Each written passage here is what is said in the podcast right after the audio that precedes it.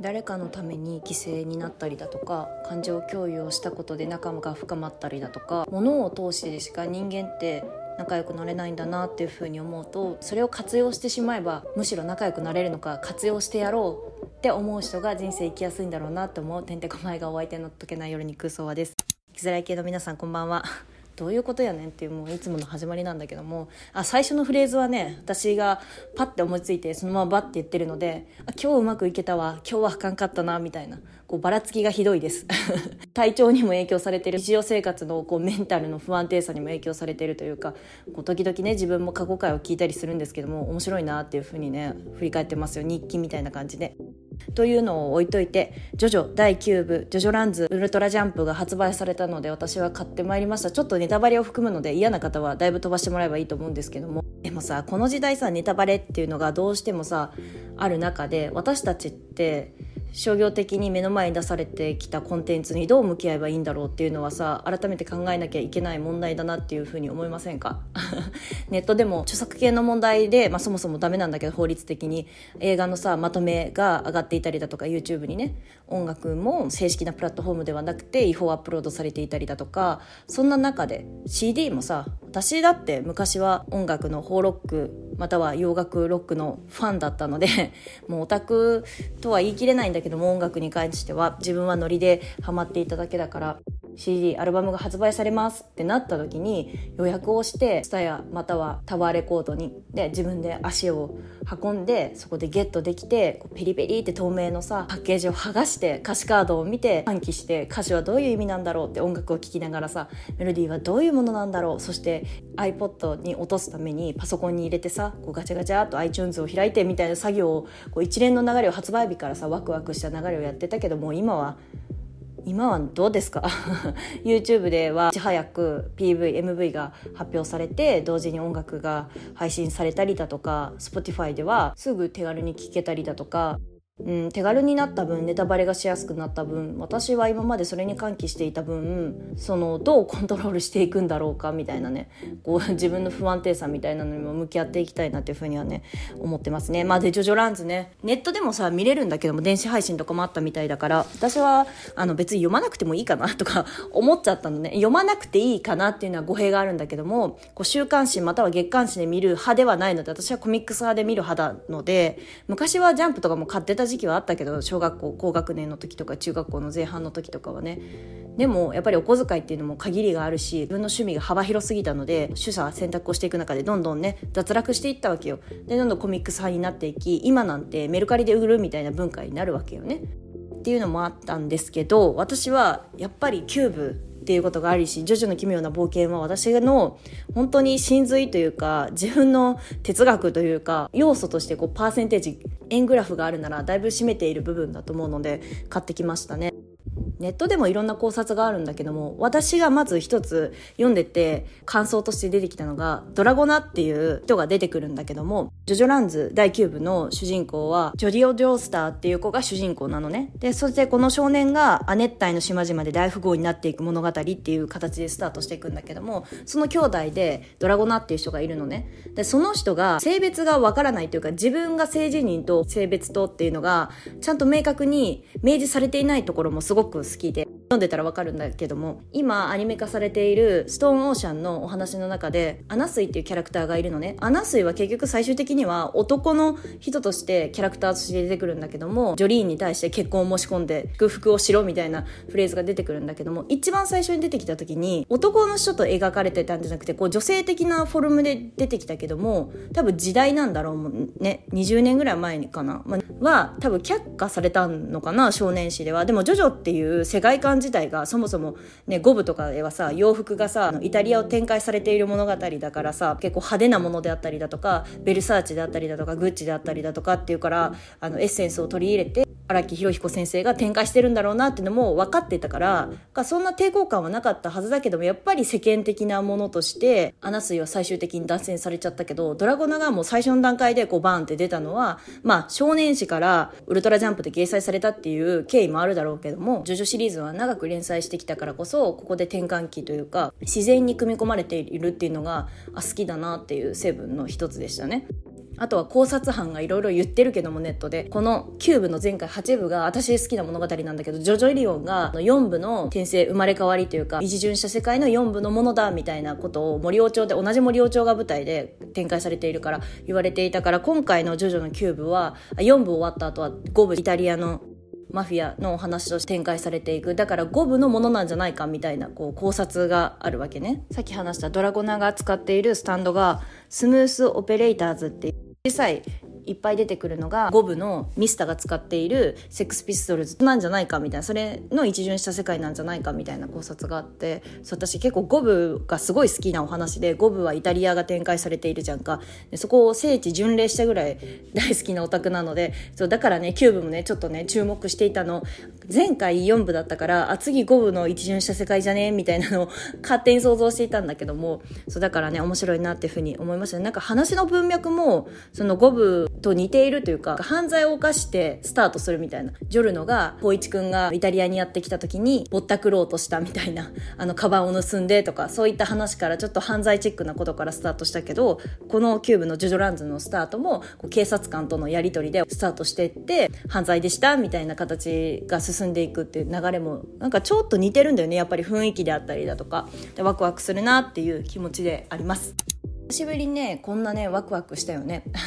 最初に話したさあのツタヤタワーレコードで音楽を予約してペリペリって剥がす瞬間と一緒でウルトラジャンプの表紙でジョジョランズの主人公がバーンって乗っててフードをかぶった男の子がね。でそれでめくった瞬間に話が進んでいく。そして紙のこのザラザラ感インクがつくかもしれないっていう恐れを抱きながら1ページ1ページめくっていくっていうこうワクワクさみたいなのをね久しぶりにこう少年感うん。私は少女感なのかもしれないけども 昔をね思い返してくれたのですごい楽しい体験でしたね。であやっぱり5部もう一回読み返そうかなとか。これがどういうふうに作用するんだろうみたいなさ考察班みたいなこともさ楽しさの一つだと思うので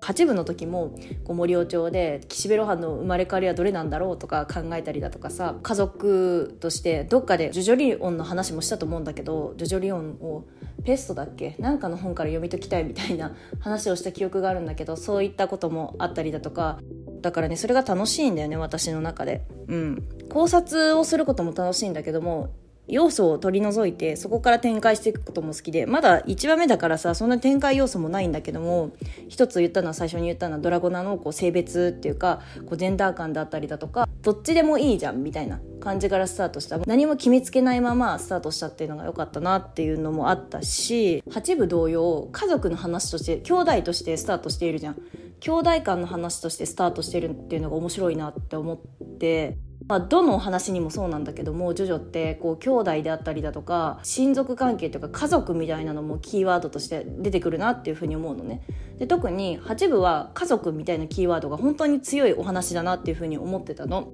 震災があった年に展開されていたっていうのもそうだしだから家族っていうのがやっぱり密にあるんだなっていうのがあったりだとか、まあ、そもそもジョジョシリーズっていうのがさ血縁関係でさ忌まわしき血縁関係でどんどん展開されているお話だからやっぱり家族っていうものは強いものなんだなって。で私はやっぱり家族っていうものに恵まれなかった。で自分で家族っていうものを今の配偶者ね選択してきたみたいな過去があるからあ自分とリンクする部分があって面白い成分があるんだなって兄弟っていう部分も私は兄弟がいるしなんかそこで親和性というかこう親近感というか面白成分の一つなんだなっていうふうにね思います。バレをするので飛ばしてくださいって言ったけどもだいぶ話したよね後半戦何喋ろうかなって思うんだけどもそう感情のお話をしていくとこの負の感情であったりだとかプラスの感情もそうなんだけども人って物を通して共有していくなっていうことがあってこの漫画を見て面白かったですっていうのもそうだけどそれでいいねっていうのがさあ私も同じ意見ですいいねっておっしゃりだとかあこれは私とは違う意見なんだへえこういう解釈の仕方もあるんだいいねっていう押し方もあったりだとかでもそれって何かを通じてじゃないと共有できないんだよね。うんでもそれを活用したら仲良くなれるんだって思ったの。リアルなお話になるとこう抽象的な話ばっかりしてたからちょっと頭がごちゃごちゃになっちゃったかもしれないけどご飯を返すと食事っていう場を返すとすごく近くなる存在にならない人たちって。うん、昔は飲み文化が飲みニケーションって言われたものが存在したから今はコロナになったからだいぶ疎遠になったと思うんだけど私が新卒の頃はまだ飲みニケーションっていうのが頻繁に行われていたしそれを通すことによって嫌だ嫌だって思いつつも、まあ、それをすることで円滑にできるのであれば、まあ、1回ぐらいは参加しとくかみたいな時代だったのね。で Z 世代とかいろいろあるけども Z 世代でも最初の方の Z 世代と今の高校生も Z 世代に含まれるからまた違うんだよね。コロナビフォーコロナかアフターコロナかっていうまずそこの軸でも違うんだけども時代軸でも違うんだけども。でもその中でも一緒にご飯を返したりだとかご飯だけではなくて一緒に何かをやったとか物を交換したとかなんかそこに感情付与って絶対するじゃん、うん、でその手段として有効的なのが食事なんだなっていうのにね思ったんだよね。そのノミニケーションだけじゃなくて、まあ、ランチタイムでもいいし何でもいいけども前衛的な会社だったらランチミーティングとかも存在するでしょ？ご飯をしながら普段ゴリゴリ仕事している中っていうよりかはこう砕けたお話がしやすかったりだとかプライベートの話を交えやすかったりするのでこうランチミーティングっていうのがこう効果的に使われている組織も存在してるだろうしこうご飯っていうものが本当にキーワードだなって思ってていろんなあらゆるドラマを見ているけどもそのドラマを見ている中でもご飯とか食事を介すことによって関係性が進展したりだとか好転したりだとかしてるの。着目すると本当に面白いよ。最近ね私年末年始からずっとドラマ系ドラマを見てるの。Twitter でも言ったけど「みゆ404」であったりだとかその後アンナチュラル見て「みゆ404」とドラマ「アンナチュラル」は同じ脚本家さんが書かれた作品だよね。すごい面白いなと思って。アンナチュラルの方は地方の医者っていうのにフォーカスを当てて展開されていく話なんだけども石原さとみさん演じるミスミミコトっていうキャラクターがいるんだけどもその人は過去不遇な経験をしていて視聴者がこう感動経験をしやすく私の中に織り込まれているんだけどもミスミミコト本人はそれを明示開示せずに仲間たちに話が進められていくのね。でも視聴者の私たちは知っているからあミスミミコトはこんなかわいそうなんだって思いながら話の中に没入できるのね。自分もこうだからこう乗り越えていこうみたいな。日本の中で本当に100何人っていうかすっごい狭い分野の職種なのになんでこんなにも共感が強靭な共感が生まれるんだろうって考えた時に負の要素をこの主人公の過去のこう辛い体験談みたいなのをなんとなく視聴者に遠回しに教えてくれたことによって物語を俯瞰して見れるっていうところにあるんだなと思って、まあ、その構造も面白いなと思ったんだけども。でプラスアルファ性愛に発展させない生まれそうにはなるんだけどもゴールとして性愛をゴールとして置いてないっていうところにもすごい魅力的に思ったしいお話だったんだけどもその中でも食事のシーンとかも出てくるしあとはね最近ねもう本当に現実逃避をしたくて過去を見たドラマを見たいなと思い Amazon プライムでスペック加瀬亮さんと戸田恵梨香さんが出ているドラマあれ私リアルタイムで見ていたのに本当に大好きでまだ学生時代だったかな約10年ぐらい前のドラマなんだけどももう一回見てあ面白いなやっぱりっていうこうコメディ要素が入っている分すごく面白いんだよね。その中でも加瀬亮さんと戸田恵梨香さんが食事のシーンを返すことによって関係性がちょっとカチャってルービックキューブがカチャって一マスずれたみたいな感じでカチャって少し関係性が変わったのかなっていうのがあったりだとか私が本当に大好きなドラマ高橋一生さんが出ているカルテットでも有名な唐揚げのシーンがあるじゃん。唐揚げにレモンをかけるかかけないかみたいな。それでも食事のシーンで初めましての空間だったけどもそこで人間性を知れるというかキャラクターを知れる空間があったりだとか。だから食事っていうシーンが本当にキーワードだなっていうふうに思ってるのね。